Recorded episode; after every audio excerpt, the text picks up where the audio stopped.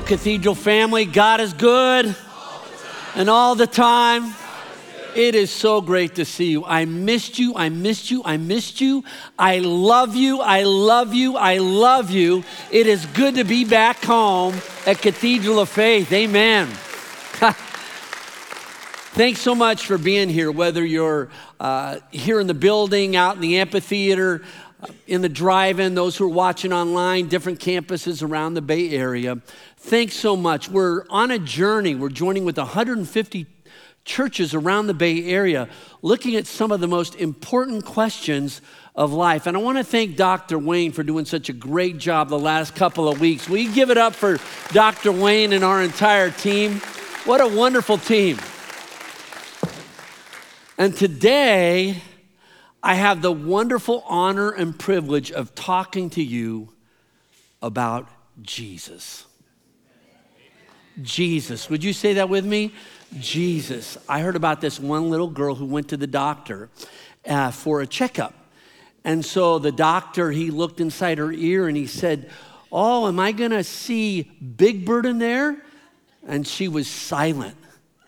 And then he looked down into her mouth and he said, Am I gonna find Cookie Monster in there? And she was silent. And then he got a stethoscope and listened to her heartbeat and said, Am I gonna find Barney in there? And she spoke up. She said, No, Jesus is in my heart. Barney's on my underpants.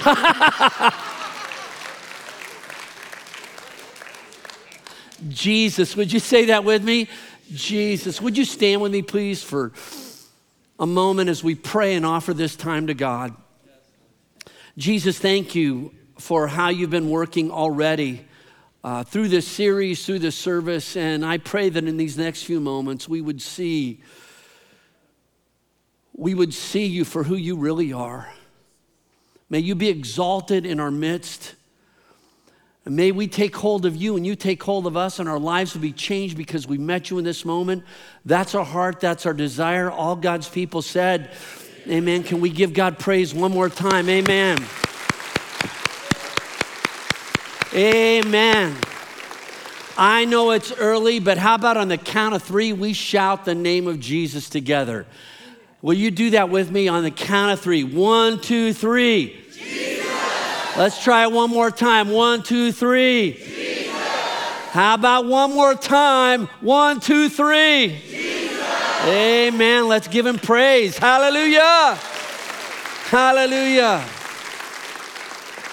Ah, oh, before you're seated, tell somebody it's all about Jesus. Go ahead. It's all about Jesus. I mean, what is it? What is it that makes Jesus stand out?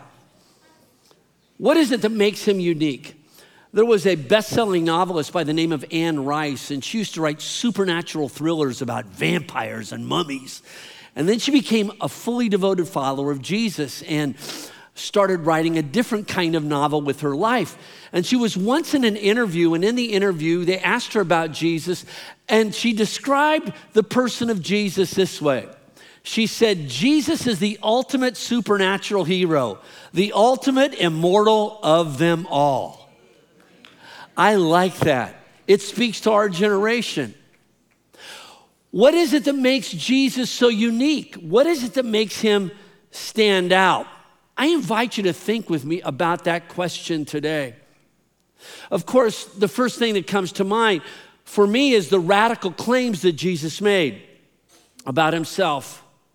For example, Jesus claimed to be the light of the world, he claimed to be the bread of life, he claimed to be the good shepherd, he claimed to be the true vine. He claimed to be the resurrection and the life. Jesus didn't say, I'll show you the way or I'll show you the truth. Jesus said, I am the way, I am the truth, and I am the life. That is a radical claim right there.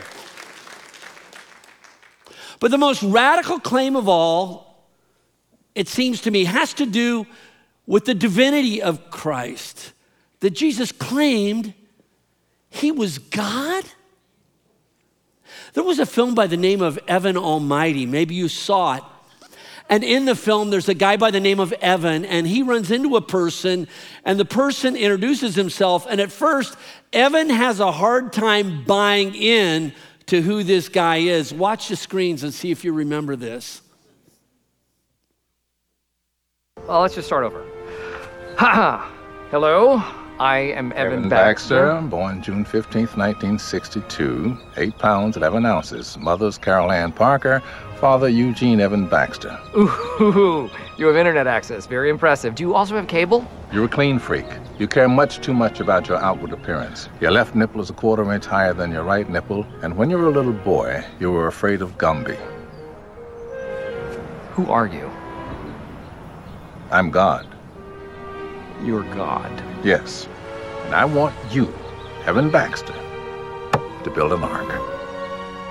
Okay, you know what? This conversation is a little thing I like to call over. But I gotta get going because, frankly, I have an ark to build. Busy, busy, busy, busy. Nice meeting you. Take care.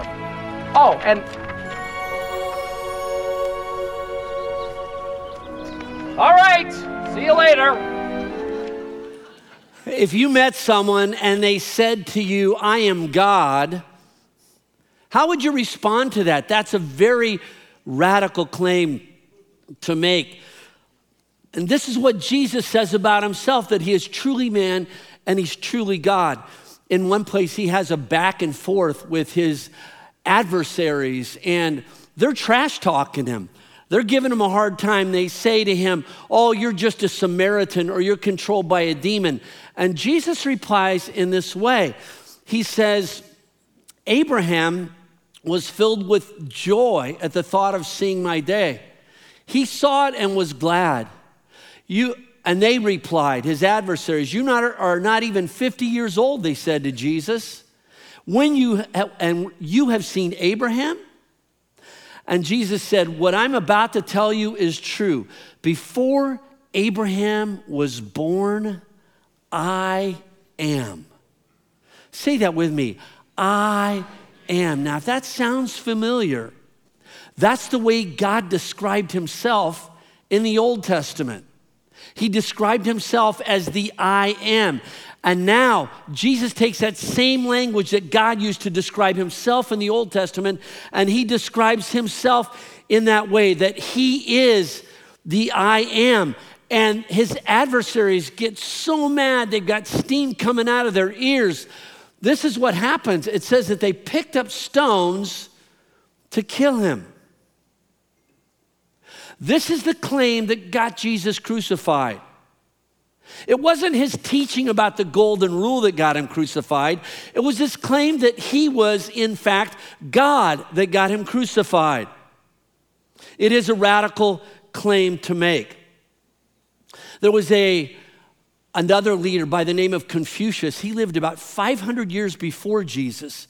And he was, what he did is he distributed wisdom. He would gather sayings or he would create sayings. He put them all together and he passed them along. He would have sayings like this It does not matter how slowly you go as long as you do not stop. I like that one.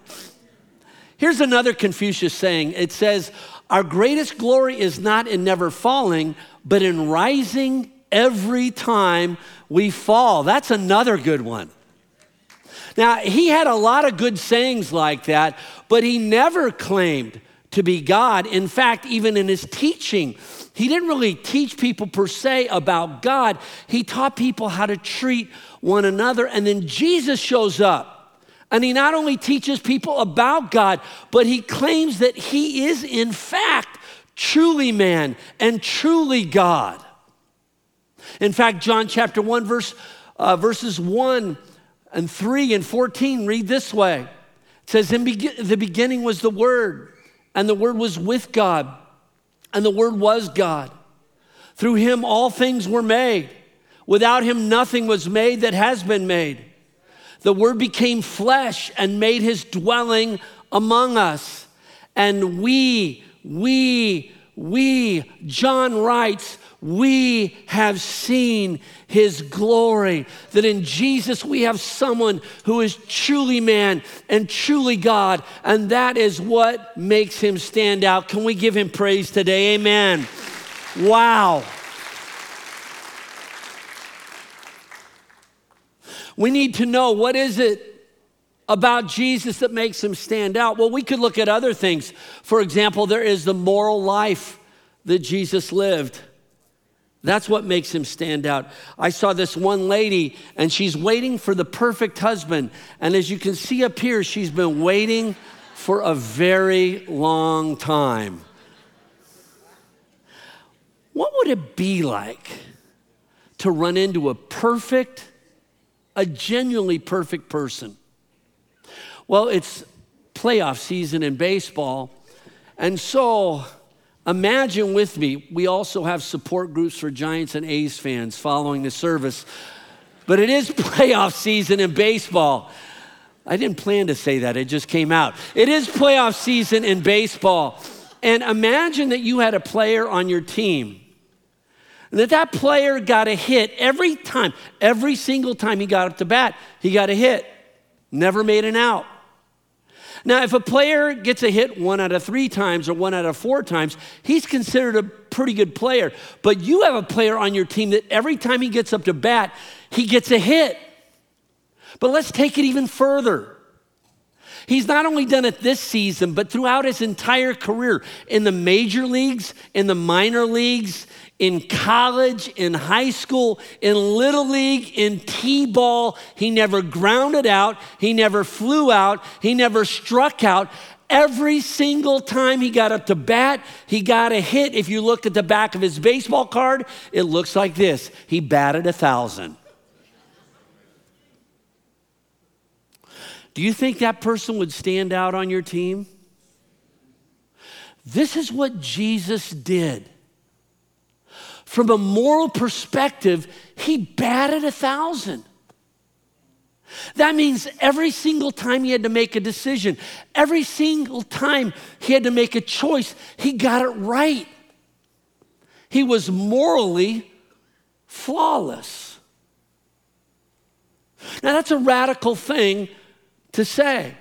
In 1 Peter chapter 2 verses 22 through 23, it says this about Jesus. It says he didn't commit any sin. No lies ever came out of his mouth. People shouted him and made fun of him, but he didn't do the same thing back to them. He didn't commit any sin. Say that with me. He didn't commit any sin. He was morally flawless. His closest friends could find no fault in him. His worst enemies could find no fault in him. Throughout his entire career, he batted a thousand. Let me ask you a question Do you know anybody else like that? I know when it comes to my moral life, I haven't batted a thousand. In fact, if you look at the back of my baseball card, 250 is a pretty good number for me. I know I haven't batted a thousand, but let me ask you this Have you batted a thousand? Let me ask again Have you batted a thousand? If you think you have, let me talk to your closest friends or your worst enemies. Let me talk to your mother in law. Hello! She'll fill me in. I mean, to bat a thousand in your moral life. That's something that makes you stand out. There was another leader in history called Muhammad. He lived about 600 years after Jesus. And it's interesting, in the Quran and the Hadith, they both hint at the fact that Jesus was sinless. And yet, Muhammad himself never claimed to be without flaws. His friends knew his flaws, his enemies knew his flaws. Muhammad admitted that he needed the forgiveness of Allah and the mercy of Allah. And then you have Jesus who's who is sinless. He's the only person in human history who has been, who has batted a thousand in his moral life. He came and he lived the perfect life that we could not live. And he dies the death that we deserve to die. In Second Corinthians chapter 5 verse 21 we read this. Christ never sinned. Say that with me. Christ never sinned, but God put our sin on him. Then we are made right with God because of what Christ has done for us. Can we give him praise? Amen. Christ never sinned. That makes him stand out. And it's also good news for our moral life because Jesus is the best batting coach in the universe. And when you surrender your life to him, your average starts to go up. Your moral beauty, your moral wholeness, it starts to go up from 100 to 200, from 200 to 250 until one day when Jesus returns. Anybody looking forward to that day? How close are we, Pastor Ken, with everything that's going on in the Middle East? How close are we? I can tell you this we're closer today than we were yesterday. I don't know the day, but I know that when Jesus does return, the Bible says this that we know that when Christ appears, we will be like him. That's because we will see him as he really is. Anybody else looking forward to that day? Amen. Jesus, say that with me. Jesus. See, what is it? There's been a lot of people in human history, but what is it that makes Jesus stand out? I mean, you could look at the moral life he lived, you could look at the miracle power he had, the miracle power Jesus had. There was an article that came out some time ago, and the title of the article read this way It said, Did Jesus walk on water or ice? And in the article, a scientist suggests that every thousand years or so in Galilee, sometimes sheets of ice will show up, and that Jesus didn't really walk on water, but instead he sort of scooted across the ice. Now, the scientist is an atheist.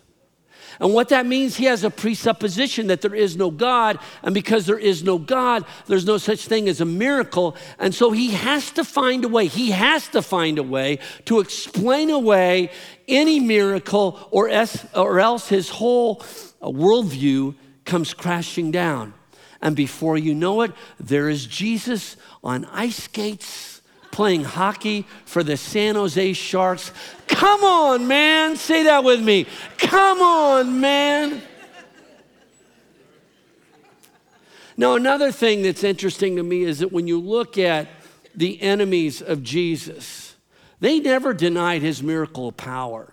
If anyone had the motivation to deny his miracle power, it would have been them because they wanted to do away with Jesus.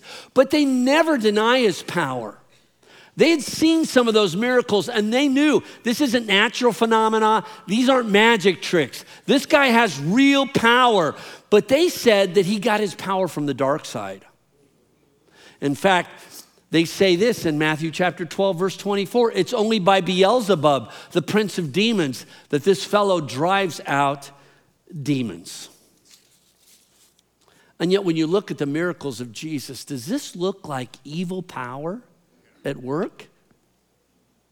I mean, we've seen evil power at work. What the terrorists did over in the Middle East, that is evil power at work. But when you look at the miracle power of Jesus, I mean, Jesus would take a few loaves and fishes and multiply them and feed hungry men, women, and children. Does that sound like evil to you? Jesus would heal the eyes of a blind man, or heal the legs of a crippled man, or heal the, heal the, the leprosy of a diseased man. Does that sound like evil to you? Jesus would cast out demons from a man and put him back in his right mind. Jesus would cast out demons from a woman and she became his first evangelist. Does that sound like evil power to you? Listen, friend, the devil is a bad devil and God is a good God. And in the miracle power of Jesus, we see the goodness of God at work in this world. Can we give him praise? Amen.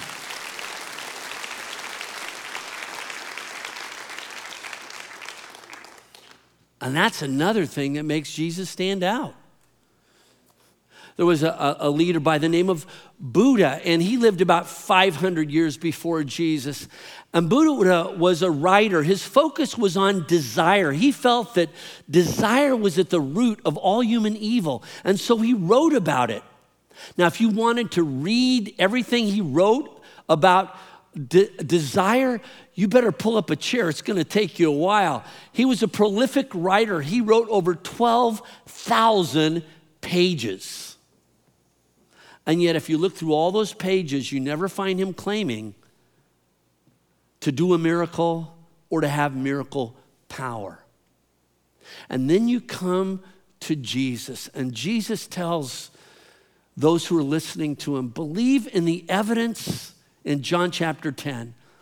Believe in the evidence of the miraculous works I have done, even if you don't believe me. The miracle power at work in the life of Jesus. This is another thing that makes him stand out. And can I add this? That miracle power of Jesus is still at work in the world today. If you need a miracle, the miracle maker is in the house. Can we give him praise? Amen. The miracle maker is in the house today. Jesus, say that with me. Jesus. What is it that makes him stand out? I mean, there's the, the sinless life he lived, the moral life he lived, there's the miracle power he had. But back again, we go back to this claim of divinity. It's the fact that he was truly man and truly God, that this is really what makes him stand out. Now, Jesus claimed to be the great I am, but how do we know he was telling the truth? I mean, when you look at human history, you'll find that there are other people who claim to be divine. I heard about this one asylum, and in that asylum, one night, one of the patients was saying, I am Napoleon. I am Napoleon. I am Napoleon. And another patient spoke up and said, How do you know you're Napoleon? Who told you that you were Napoleon? And the man said, Well, God told me. And at that point, a voice from another room said, I did not.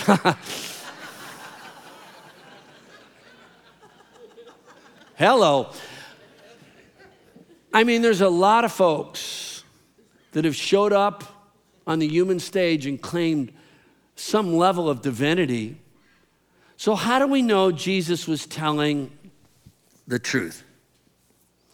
Well, let's, once again, let's go to the baseball world. I brought this baseball from home, and it's from my office. My wife calls it a shrine, I call it an office. And the baseball is signed right here. If you look carefully, it's signed by baseball legend Reggie Jackson. Now, back in the day when I was young, Reggie was the man. When I was a kid, I wanted to be like Reggie Jackson. Oh, wasn't I a cute kid? Everybody say, oh.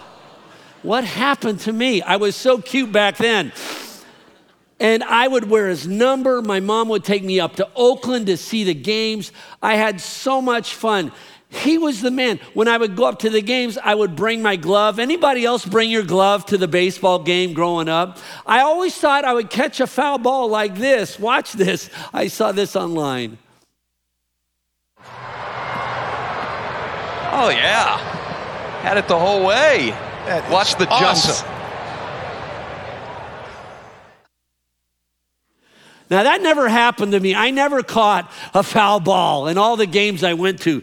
But a while back, somebody gave me this ball with Reggie Jackson's signature on it, and it came with something called a letter of authenticity. And what that meant is that this isn't a forgery, it's not a phony, it's not a fake.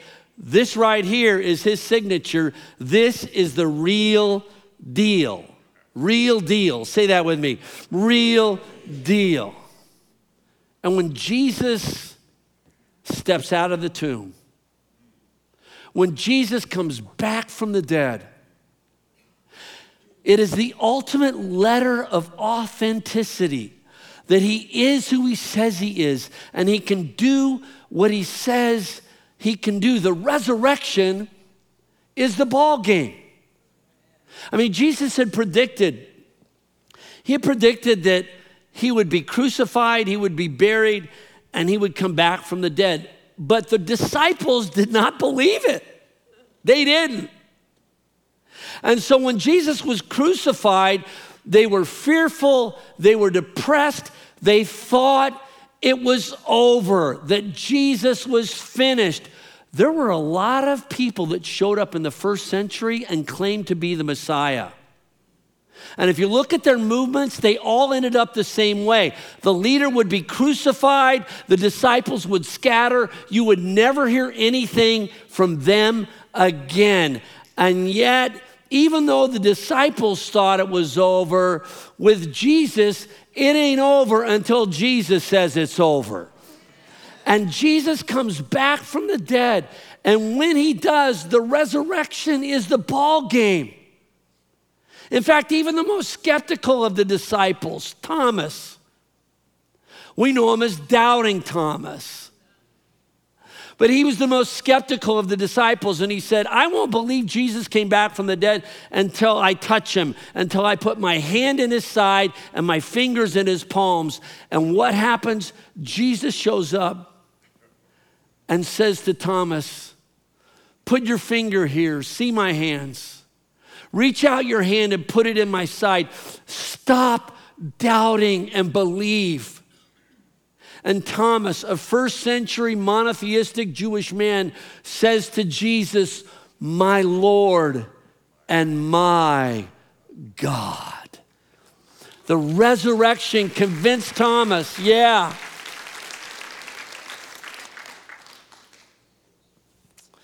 The divinity of Jesus and his resurrection he is who he says he is, and he can do what he says he can do. So let me ask you a question as we wrap things up. Do you believe? Will you believe? One of my favorite writers, C.S. Lewis, he once said, really, when it comes to Jesus, there are only three positions you can take. He says, you can decide or believe, you can believe that Jesus was a liar, that he was just the biggest con man in history. Or you can believe that Jesus was a lunatic, that he was, well, the lights were on, but nobody was home. Or you can believe that Jesus is who he says he is and can do what he says he can do, that Jesus is Lord. And when you declare that Jesus is Lord with Thomas, you bow your knee and you surrender your life to him and say to Jesus, My Lord and my God. And I'm going to invite you to bow your heads with me for just a moment. Jessica's going to come out with the team and lead us in a song about Jesus, and then we'll take communion together. But before we do, if you would say, Pastor Ken, I know about Jesus, I've heard about Jesus, but I've never surrendered my life to him. And today I want to do that. I want to surrender my life to Jesus Christ. I want to declare that he is my Lord and he is my God. If that's the decision you're making today, I just want to agree with you that this is your day. Lift up your hand wherever you're at and say, Pastor Ken, that's me right here. God bless you. God bless you. God bless you. God bless you. Anybody else that would say, Pastor Ken, that's me up in the balcony, out there in the amphitheater, those watching online, God sees your hand, He sees your heart. Let's pray. Father, I thank you as we've looked today at what it is that makes Jesus so unique and stands out, may we once again be awe of the person of Jesus and give him our full devotion, surrender our life to him. Not part of our life, not most of our life, but Jesus, we surrender all of our life to you. And thank you for those who are making that decision today to step across the line and begin the journey with you. God, I pray that all of us would once again, we hear a lot of noise in our world and in our culture. But I pray that you would bring clarity in the midst of all of the noise, that we would see just how amazing and beautiful and wonderful and awesome Jesus Christ really is. And what a difference Jesus can make in our lives today. We love you. We believe in you. We give you honor and glory and praise.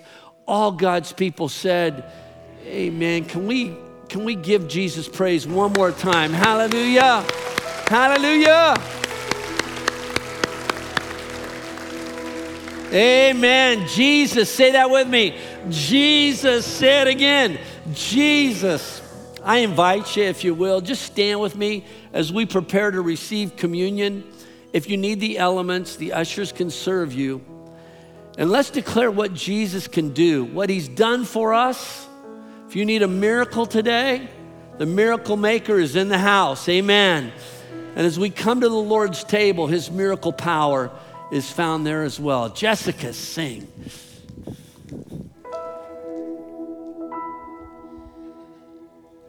Are you Is your burden weighing heavy? Is it all too much to carry? Let me tell you about my Jesus. Do you feel an empty feeling? The shames are all that's stealing, and you're desperate for some healing.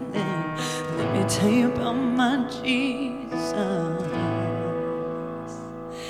He makes a way where there ain't no way. Up from empty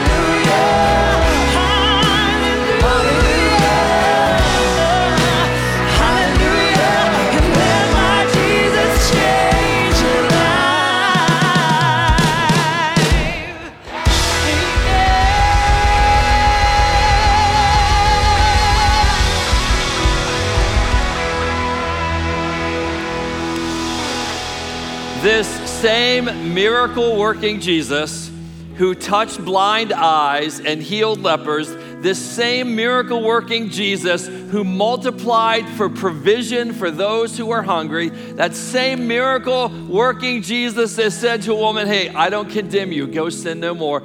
He's here. And we're gonna celebrate what he has done and what he wants to do. In 1 Peter, we read these words where it says, Jesus bore our sins in his body on the tree so that we might die to sins and live for righteousness. And by his stripes, his wounds, you have been healed. For you were like sheep going astray, but now you've returned to the shepherd and overseer of your souls. He is overseeing your life right now. And as we hold this broken body, it's a reminder He is the bread of life. He is the source of life for you in this moment. So, whether you need to sort of lay some sins aside, whether you need to receive some healing, whether you need to believe for provision, it's all right here in this moment. Lord Jesus, thank you. You, the miracle working, moral living, batting 1,000 Jesus, you've come to us today. You're not a historic figure that was, you're the God who was and is and is to come. You are here with us in this moment. We taste of you, the bread of life. Receive his power in Jesus' name.